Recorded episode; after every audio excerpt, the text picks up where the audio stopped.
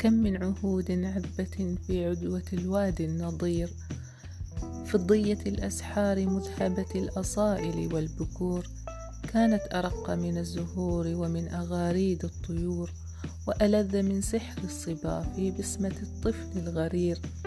أيام لم نعرف من الدنيا سوى مرح السرور وبناء أكواخ الطفولة تحت أعشاش الطيور. نبني فتهدمها الرياح فلا نضج ولا نثور ونعود نضحك للمروج وللزنابق والغدير ونخاطب الأصداء وهي ترف في الوادي المنير. لا نسأم اللهو الجميل وليس, وليس يدركنا الفتور.